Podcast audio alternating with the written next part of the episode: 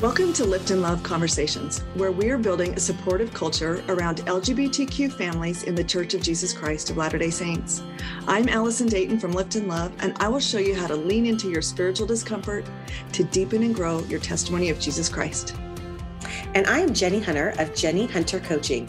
I will help you identify obstacles that could get in the way of sustaining healthy relationships and realizing the blessings of being an LGBTQ family.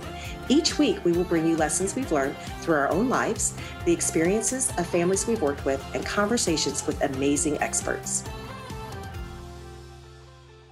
Hello. Hello, ladies. we are here with Lisa Tensmeyer Hansen from Flourish Therapy and we are super excited to have her on today. We are you guys are in for a treat. I know, and we talk about her a lot in our posts, but we are we are here to talk about what we can do to support our children and and ourselves as families. And Lisa, will you kind of start by telling us a little bit about you, how you got into therapy because I think that's an interesting story and then uh, what how you got into how you started focusing on our LGBTQ community. Hmm. Sure. Well, hi, thanks for having me. Uh, I um, raised seven children with my husband, a little Utah town, Payson, Utah. And then after my youngest was in high school, I decided it was time to go back to school and try to make a difference in mental health in our community. My youngest children were involved in drama and music. And uh, with some friends here in Payson, um, we ran a little youth theater. Did about, I don't know, 13 productions, just had a lot of fun. Wow. And in the course of that, uh, we got um, to know really well and really uh, highly value our um, queer brothers and sisters in the and non-binaries in the um, in the theater business. Mm-hmm. What we noticed was that as they grew up uh, within that community, there was less and less a place for them. That uh, as people started focusing on what is my life going to be like, they would sort of fall out of the community equation. It uh, started to make sense to me that there was not a, a permanent first class place for queer people uh, in the world that my children inhabited, in the world that I inhabited. Mm-hmm. So when I went back to school, I wanted to make a difference in that way. I went to BYU for that degree because I I, I wanted wanted to get everything from. Uh, I, I knew I would be doing a lot of research and work, and I also wanted to see what would happen there with that kind of a focus. And BYU is very open to that. Uh, some professors invited me to help teach the diversity or or provide materials for the diversity uh, section of classes. I ran groups that helped therapists listen to LGBTQ voices on campus.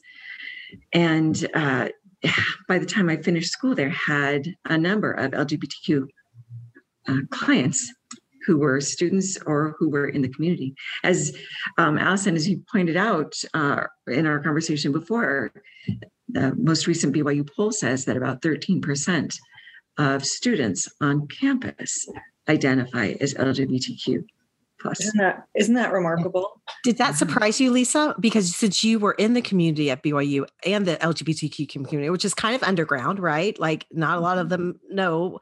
Like, does 13.2 sound right to you? 13.2 sounds right to me. Mm. I do think there are a lot of people who are still really afraid to come out, even at yes. BYU.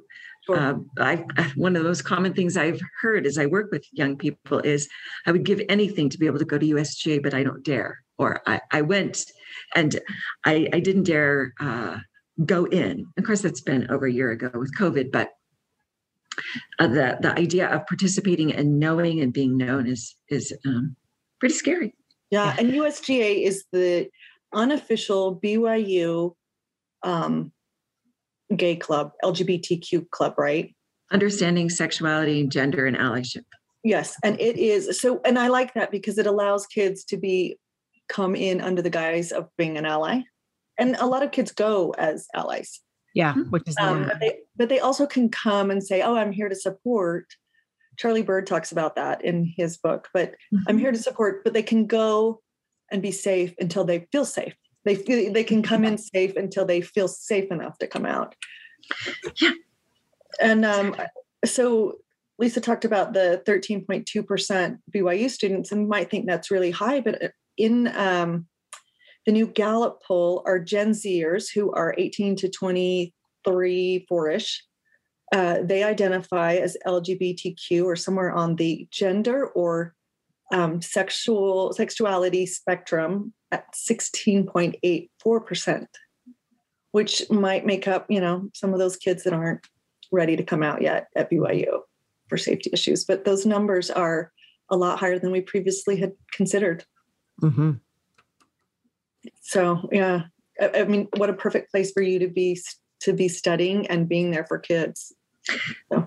What's interesting is that even I mean, it's been ten years since I I. Uh, not, not since I left, but since I started doing that at BYU, and professors are still inviting uh, people who have these competencies to come back and work with classes on campus in social work and in MFT, marriage and family therapy, um, and in the School of Family Life. How have you seen it change over the last 10 years? Well, when you have 16% or, or 13%, as we might say, of uh, people on campus who identify, we have a lot of greater understanding. There's a lot more shoulders that are being rubbed with one another, and a lot more awareness, and a lot more compassion, mm-hmm. a lot mm-hmm. more sense of we are all in this together rather than us and them. Uh, that's been fostered in a really warm and wonderful way.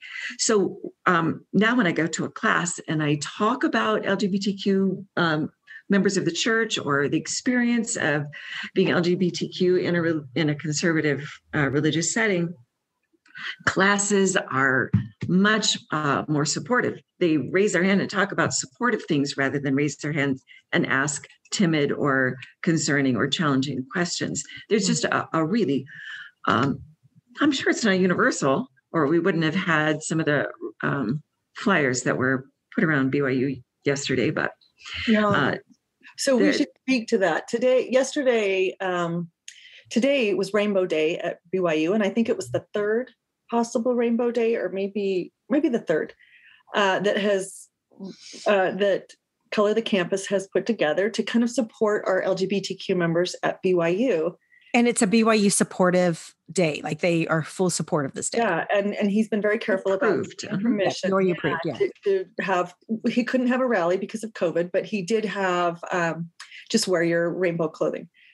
So yesterday, um, we started to see these pamphlets that were an, kind of anti color the rainbow, uh, color the campus with rainbows, and they were really kind of hurtful to people, like very hurtful to people, and um, it was interesting. Lisa and I were talking about this, and Jenie and I have talked about it. How I feel like it it kind of mobilized the the crew against this kind of uh, you know our, our it's divisiveness. Yeah, yeah, it was the it was the opposition that created the divisiveness. Absolutely, it's it's always the opposition that's creating this, right? It's always you know these are not like godly patterns of taking care of one another. No. But, so I said to my son today, who's who's openly gay at BYU, I said, "How does it feel down there?" And he said, "I've seen a, you know, there's a couple of uh, of um, not protesting, but kind of, you know, I can't remember the word he used, but there's a couple of those people around. But he said, I have never seen so many rainbows in my life. Mm, I love hearing that. Such a good feeling for a kid who's been trying to be open but relatively nervous about it mm-hmm. for a couple of years. So, mm. so uh, you know, direction we need to go, keep going in. Yeah, and talk mm-hmm. about like a, the rainbow. You know, the the silver lining around the clouds and the pot of gold at the end of the rainbow. I mean, like a really great day for BYU. So, Good. okay, so how did you get from BYU to Flourish? A full, hmm. uh, um, and let's explain what Flourish is. Okay. Yeah, why don't you, Lisa? Okay. Why don't you do that? Flourish Therapy is a 501c3 nonprofit mental health, behavioral health clinic that offers uh, subsidized therapy to LGBTQ individuals, couples, and families. We don't turn anyone away. We do take insurance. We uh, love donations because 75% of our sessions are offered at less than $50. Wow. And what a great service. Mm-hmm. Um, as a matter of fact, 50% are offered at $25 or less. Wow. Uh, so uh, we we endeavor to expand access. We have 20 therapists. I'm in the process of hiring two more. Um, I was telling Allison we um, sent out 100. We had 100 over 100 requests for our application this month, and uh, we just want to keep meeting the need as it comes. We like to get people assigned to a therapist within 10 days. We don't like to have a waiting list. Individual individual therapists may have a longer waiting list, but to get in to see someone, uh, we like to be able to respond to crises. Um, and um, we have good relationships with hospitals uh, that uh, have inpatient work so that we can see clients and support them in outpatient work once they're finished. So that's what Flourish Therapy is. We, uh, during COVID, we've all moved to teletherapy and we can see clients all over Utah. And uh, there are also many states that allow therapy across state lines. Uh, hopefully, that will last beyond the intense uh, acute period of the pandemic. It may. People are like saying, "This is great. Why didn't we do this before?" Right. So, well, and I I have seen uh, Lisa through the years as in at different ab, you know ally events, but um, as we have been looking to get Lift and Love Foundation going, I knew that that was going to be the the priority mm-hmm. is making sure that our LGBTQ individuals and families are healthy and mm. so this will be that's how we really connected was i wanted to reach out and just make sure that we could partner and that we would be able to raise funds for what um, lisa's doing because it's such mm-hmm. an amazing thing and it's so important and yeah. and your background and the way you've gone about it uh, it just it really it just really it feels right i mean it feels right to what we're trying to do as moms and supporting families and uh, so we're we're super excited about getting that going and I, awesome. I love you know the more people you have to hire awesome well I, I, I should say too that we have a wide spectrum of therapists. We have therapists who uh, don't know anything about the church and uh, I identify as gay or married to same-sex uh, spouse and have children. We have transgender therapists. We have therapists who are active in the church. We have therapists who have been in mixed orientation marriages. Um, uh, whatever um, since the main goal of therapy is client self determination and doing no harm to a client's autonomy as they try to figure out their journey, uh, we just want to offer that there are a wide variety of ways to live a healthy life as an LGBTQ person. It's finding your so, own journey is what matters. It's so good, and it, it's so important, and just that someone that they there will be someone there that they will relate to. Yes. Yeah. And connect with. Yeah. So important. But I did say to Lisa one day in a te- in an email, like, my goal is to put her out of business. I mean, that sounds great. I don't mind. Let's let's not need it. I know. We don't want you. we might have to wait till Christ comes. I'm just saying. we we are going to do it before. We are going to have such supportive families that therapy will be um, be able to be done more broadly, and Lisa will be able to mm. go out and garden all day long. It's amazing. oh, it's play with all the future grandkids, I'm sure. I know, I know. Okay, so let's get into this. Let I, my first question would be: What have you learned? Um, what have you learned from taking care of these LGBTQ kids and their families? Like what? What? But they are some of the best human beings on the planet.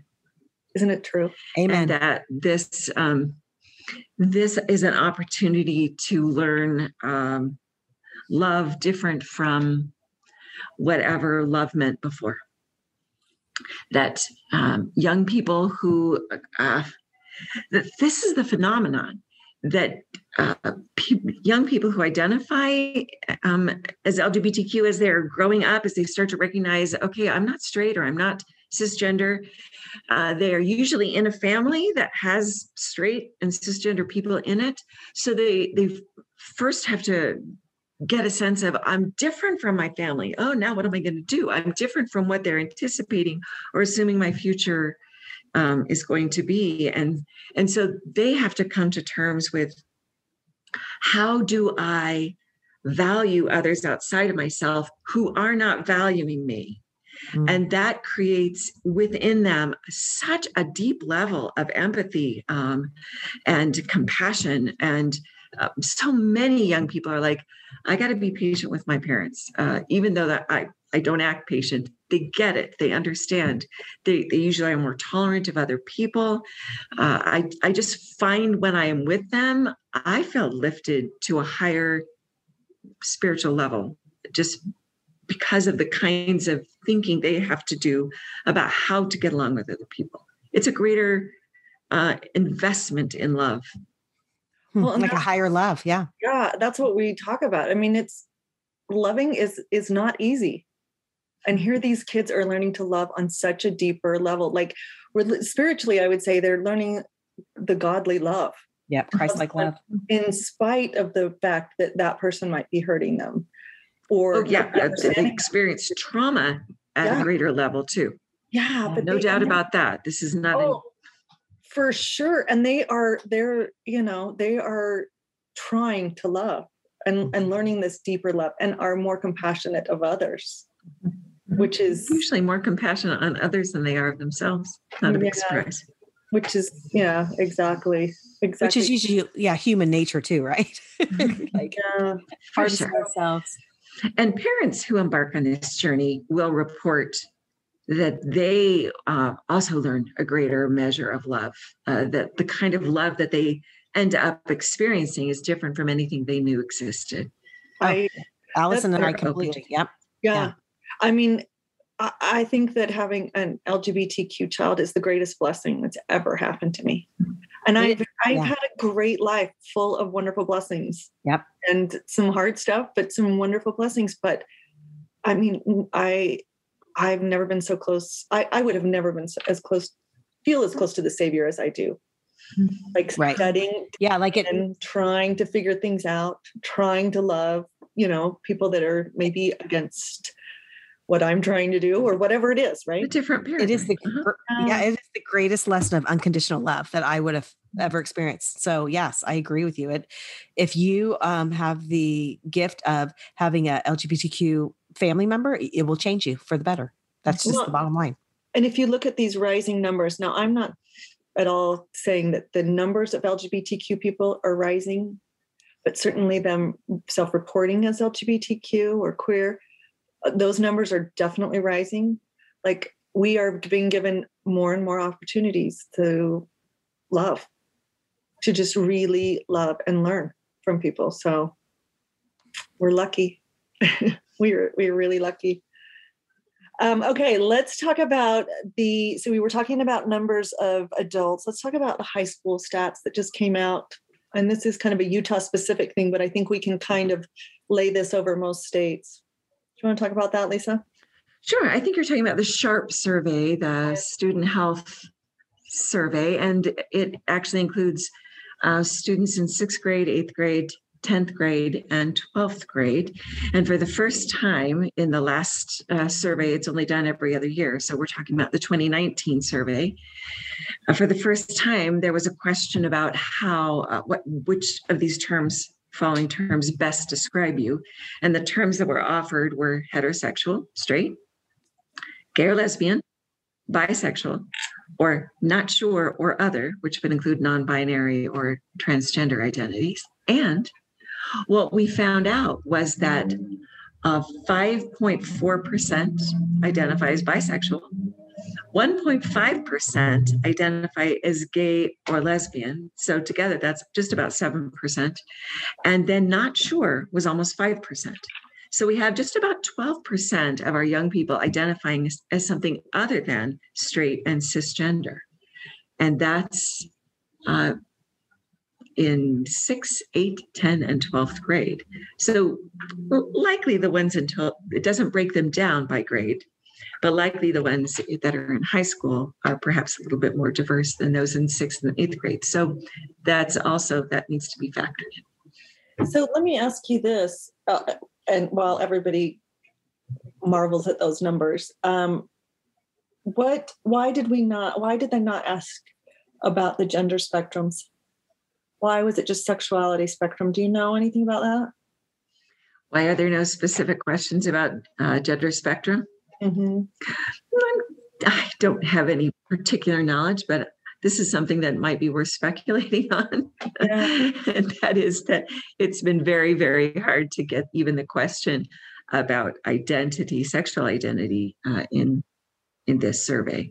Okay. Uh, that asking the question has been assumed to encourage people to identify in something other than vanilla, and so um, there's been a great reluctance to give kids ideas that they might not be vanilla.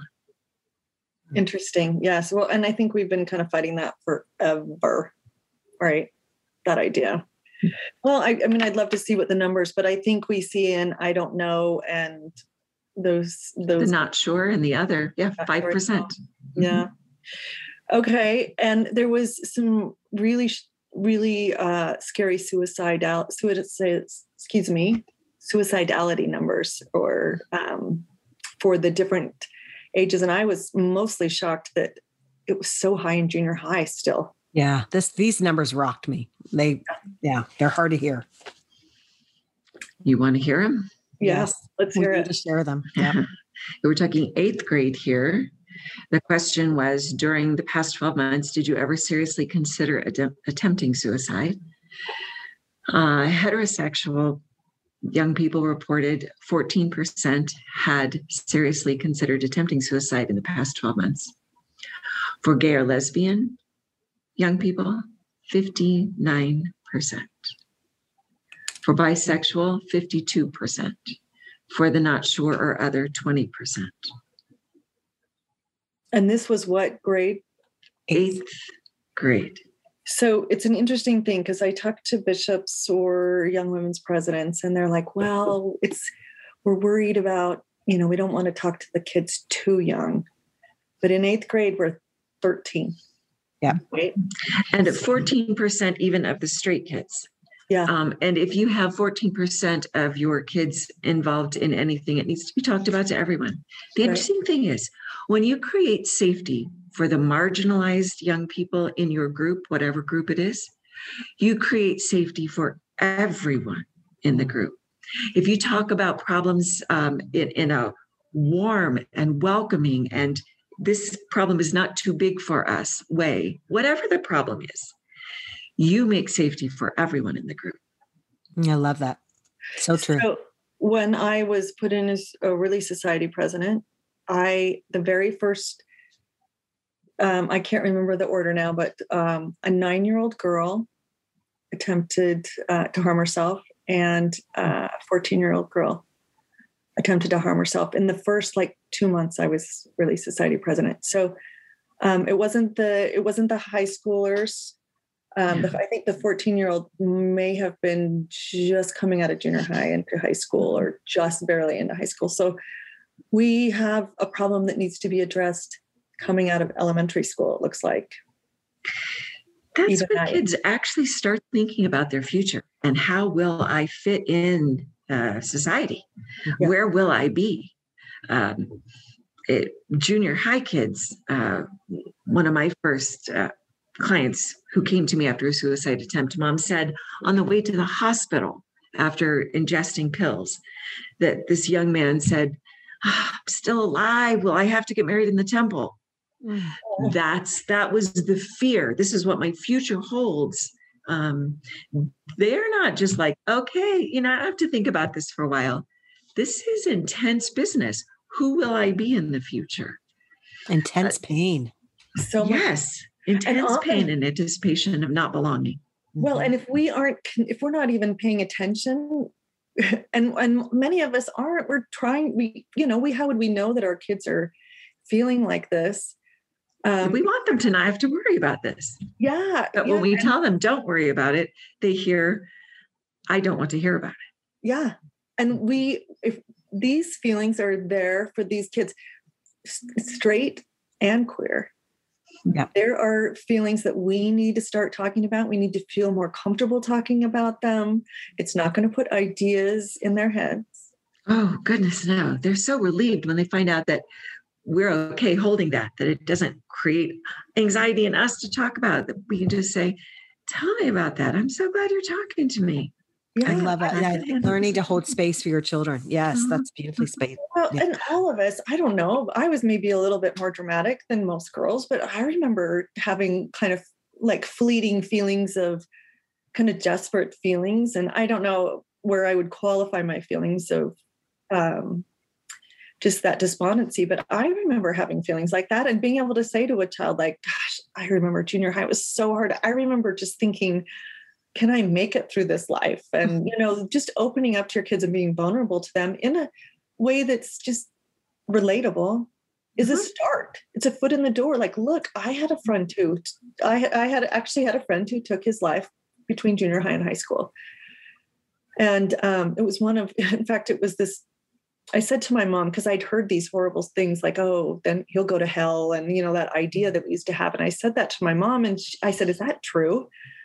And she said to me, Allison, who do you think would be there first for him?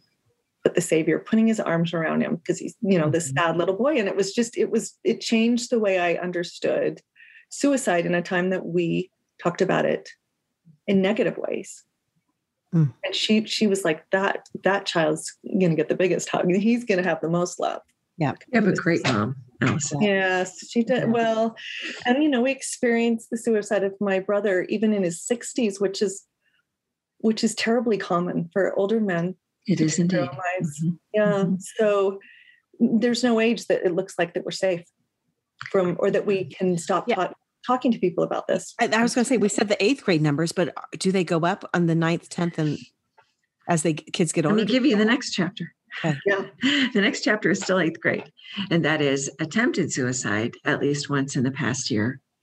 For heterosexual kids, 6% in the mm-hmm. past year attempted suicide. Gay and lesbian kids, 30.6%. Wow. Bisexual, 30.7. Not sure other, 9.7%. So that gives us well over a third of our kids. Mm-hmm. Attempted.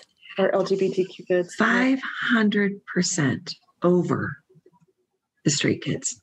Oh. And this is eighth grade. This is 12 and 13 year old kids. These are the ones who are just going into young men and women. Right. Just going in. And again, eighth grade made a suicide plan in the past year. Straight kids, 10%. Gay or lesbian and bisexual, 41% had wow. made a plan. And when Not you make sure a plan, you're halfway there. Making a plan is a, a, a serious yes. step. That's correct. Now can we just stop really quickly here? Um, so i'm a mom and a child has told me they've made a plan. I know there's a certain threshold for getting a child quick help. at like it's not called uni anymore but like in a quick um, him uh, high huntsman uh, mental health institute thank you, I, don't, I, don't, know that they call it him high but I know, yes, that's even harder than you to, to get to uni. But mm-hmm. what is the threshold? I um, I've made a plan. I'm talking about it, or I'm worried about my child because I know to get a child kind of admitted mm-hmm. under those circumstances, mm-hmm. like what. Uh, if a, if a parent has a sense that a, a child is not able to keep themselves safe and that may be a different sort of threshold for each child i don't know that there's like a hard fast rule but the the idea is are you able to be safe until we can get to a therapist or get some help and the question that i generally ask is are you afraid that you might do something impulsive to kill yourself before i see you again mm-hmm. Which is a very straightforward question yeah right? direct question yeah oh. and if it if a, a, child or an adult says, I don't know. And generally, they will say, I don't know if they're afraid, or they will say, I don't think I am. I get the sense that people in this uh, depth of despair are excruciatingly open about what they know and what they don't know. I mean, there are some people who are so tired of help that they will try to hide it, but generally they don't talk about it either. but if they're if they give a sign that they're talking about it, or if you ask directly and they respond, you're likely to get a fairly honest answer. Are you afraid that you might do something impulsive to kill yourself? before tomorrow morning? A parent might ask. And if a child says, I don't know, then it's probably a good idea to take them to the emergency room mm-hmm. at University of Utah, which or is outside of with Utah. the Huntsman, or, or, outside of Utah. Yeah, um, any emergency. But I would, right? I would check. Yes, any emergency room is helpful, but I would check and make sure that they have someone on staff who is LGBTQ competent. Um, any emergency room you go to may send them to a place that could be helpful to them. Uh, but sometimes they just send them to a place that's not very helpful to them. Many LGBTQ clients do not have a good experience at the place that the emergency room sends them to. And how do you find some, that out? Do you just call the hospital and ask, or how do you find that out?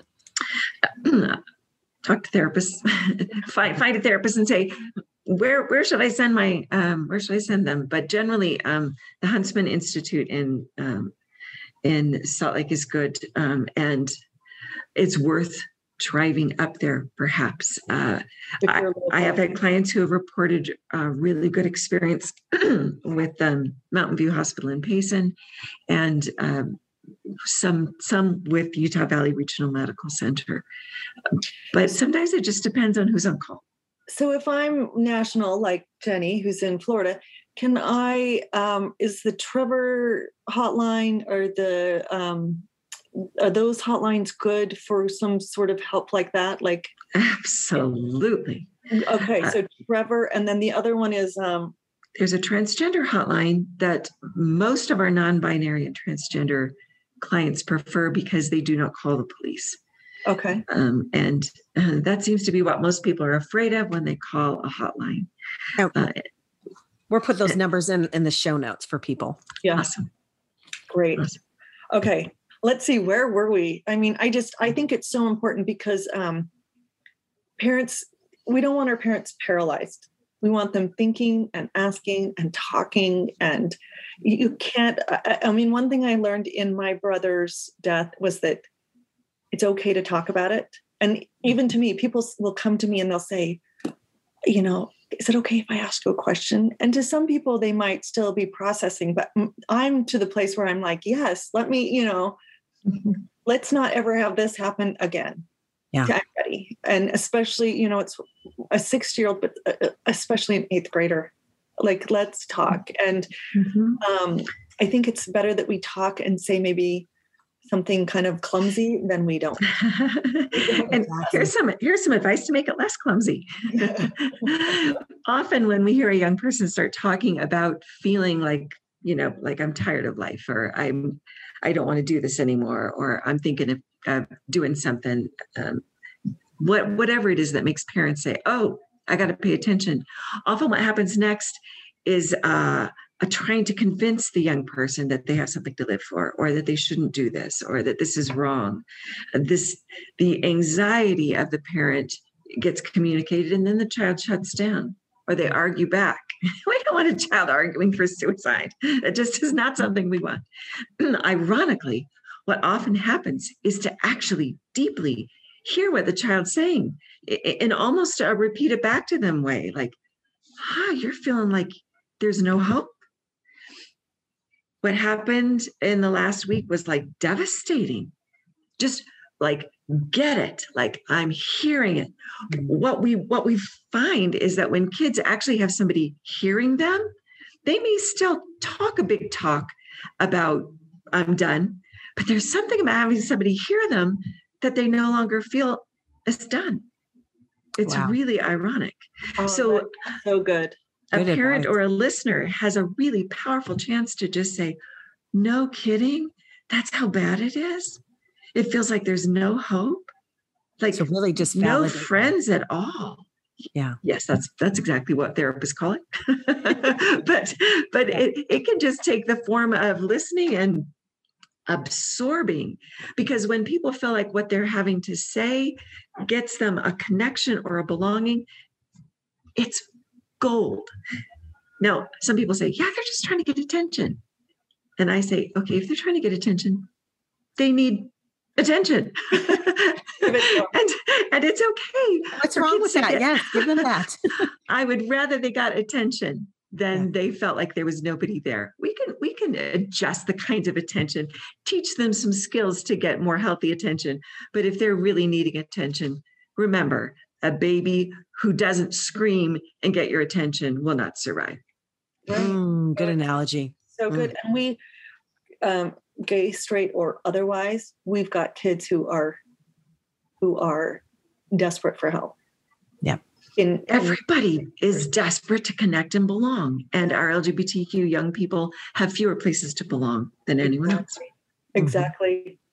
so i love that that um what you just kind of hitting that one straightforward because i do think we've got to take we've got to take the um the fear off of speaking about suicides um talking about like worries we've got to take the fear off that. And and it needs to become a com- more comfortable conversation it's never going to be comfortable but a more regular and open conversation. A normal one. Mm-hmm. a normalized yeah. something so, we, we can talk about. what can so we we talked about parents what can allies do? What can they do to be effective friends and um, what can they do to be there for people allies can explain yeah allies can explain stuff because people in the community they get tired of explaining why. Um, I talked with a, a, a, young man last night who was trying to let his dad know why the Equality Act was meaningful. Just the exhaustion of having to like defend your identity as being worthy of not discriminating against it.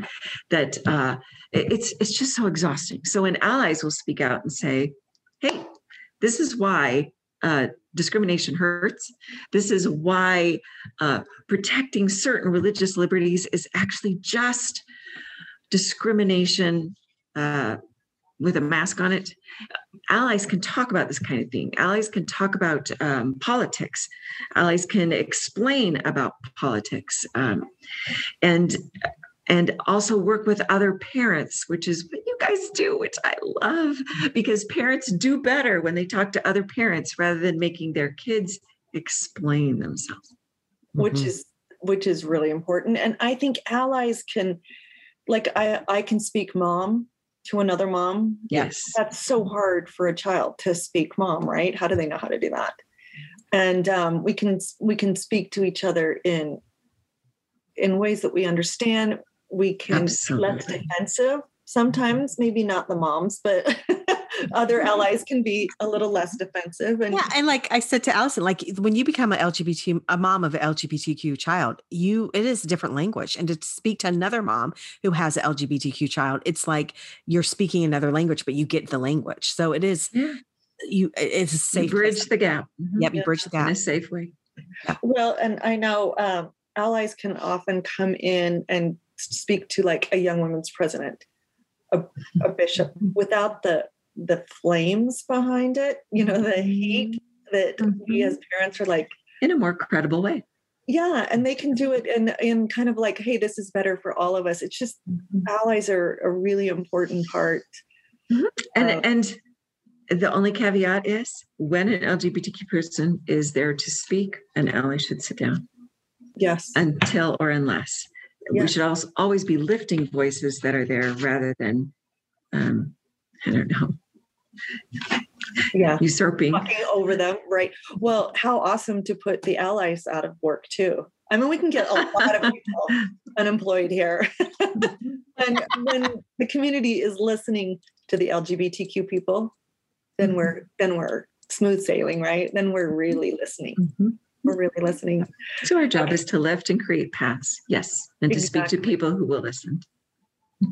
It's so good. Okay. I uh, Jenie, do you have any other questions before we wrap up? I know you. Yeah, I mean, um, since you deal with so many clients, like, what would you give the best advice to parents who their children just come out, or what would you say? What is the best thing they could do to support their child? Uh, just be really gentle with themselves and with their child. Just let gentleness move over all. There is this is not a crisis. It is not an emergency. This is not a judgment on themselves or their child. This is just a time to cocoon and take care of one another. uh, if you've said things that you regret, go easy on yourself and tell your child. Find a way to nurture yourself, allow your child to be nurtured. Uh, start reading up on it rather than asking your child to tell you too much. Uh, let your child explore their identity with friends or online. Uh, open up the boundaries a little bit as you start to get a sense of self rather than pulling in the boundaries and saying, we'll take care of this. Uh, uh, you don't tell anyone. Mm-hmm. Allow your child to sort of lead out on what what is the child ready for, and mm-hmm. then also run interference with grandma. Such good advice. Oh, you know, all good. I, I tell moms, they'll text, they'll DM me and say, What can I do about my parents telling my parents? Mm-hmm. And I say, You need to prepare your child for grandma not getting it. Grandma might not get it. no, I, and we had a mom in our last support group talk about that, and then she was like, "But she, you know, my mom's always been kind of crazy with me," and and and so I just told my daughter she's going to be crazy about this, which I just thought that was so cute. Where yeah, they're going to exact same things, right? Like you just expect what you're going to expect. Yeah, it's an old dog and a new trick, and yeah, and just be and, kind. yeah, and uh, expect them not to get it, and then and then mm, hope that they're teachable and that they're going to get there it's interesting though, I'm finding, and I have zero scientific anything around it, but grandparents are starting to get it. They are indeed. Absolutely. Yep. You know, it's really had, lovely to see that. I had this woman so worried and she, she uh, DM'd back and said, they were so awesome. They will surprise you. Yep. Oh, what I a mean, lovely surprise it is too. Isn't yeah. it such a lovely surprise? And grand, you know, I think our grandmother, grandfather network, they're on the phone talking to each other about each other's uh, LGBTQ grandchildren, and they're teaching each other, which will be so great that our kids don't have to do it for them. for sure.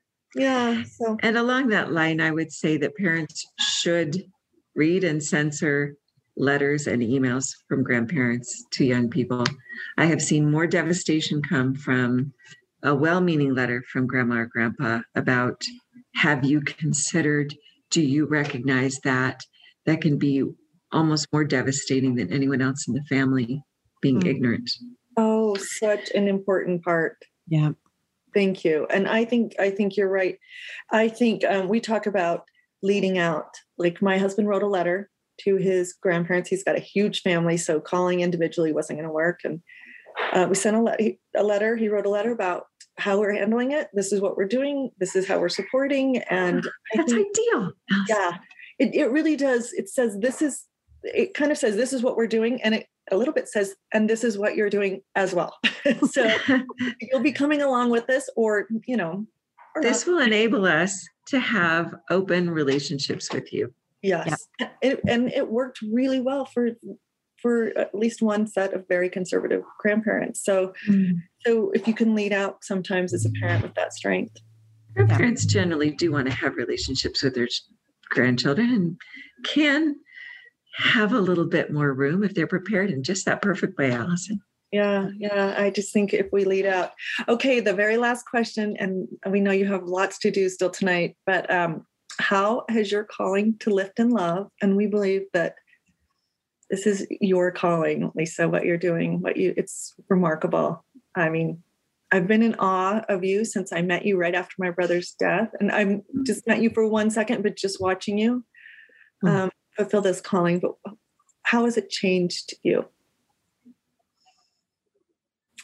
What you do? Oh gosh. Uh, mm. That's such a huge question, Allison. Is that on my list?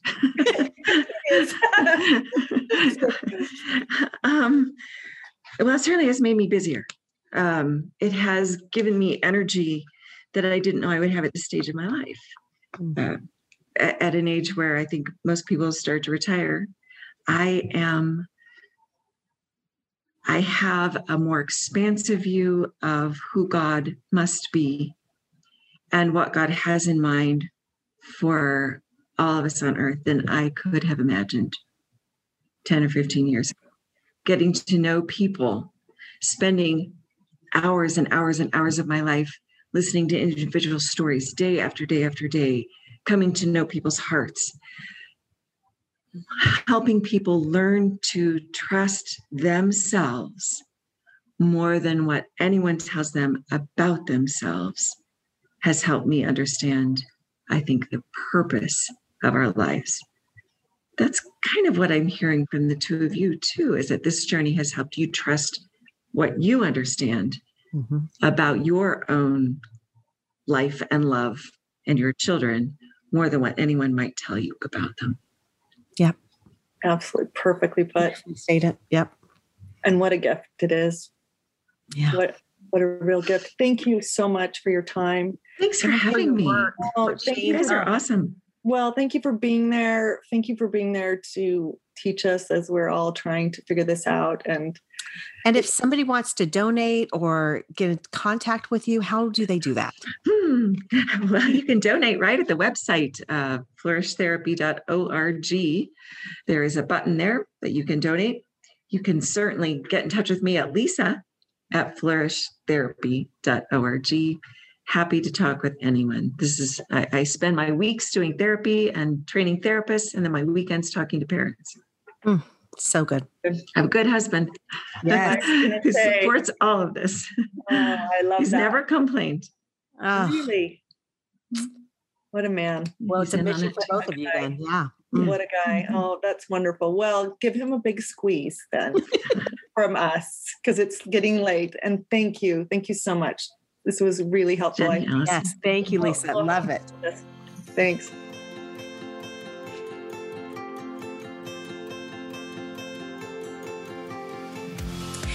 Thank you for joining our podcast. Don't forget to subscribe to the Lift and Love podcast. And if you like what we share, we would be so grateful if you would leave us a five star rating. For more tips and resources, follow us on Instagram and Facebook under Lift and Love Org and Jenie Hunter Coaching. You can also go to liftandlove.org for loads of information and entry into our free support groups. If you're interested in personal coaching, sign up at jeniehuntercoaching.com. The first appointment is free. But most importantly, remember, you are not alone in this journey. We are building a community of thriving and faithful LGBTQ families who are here to lift and love you.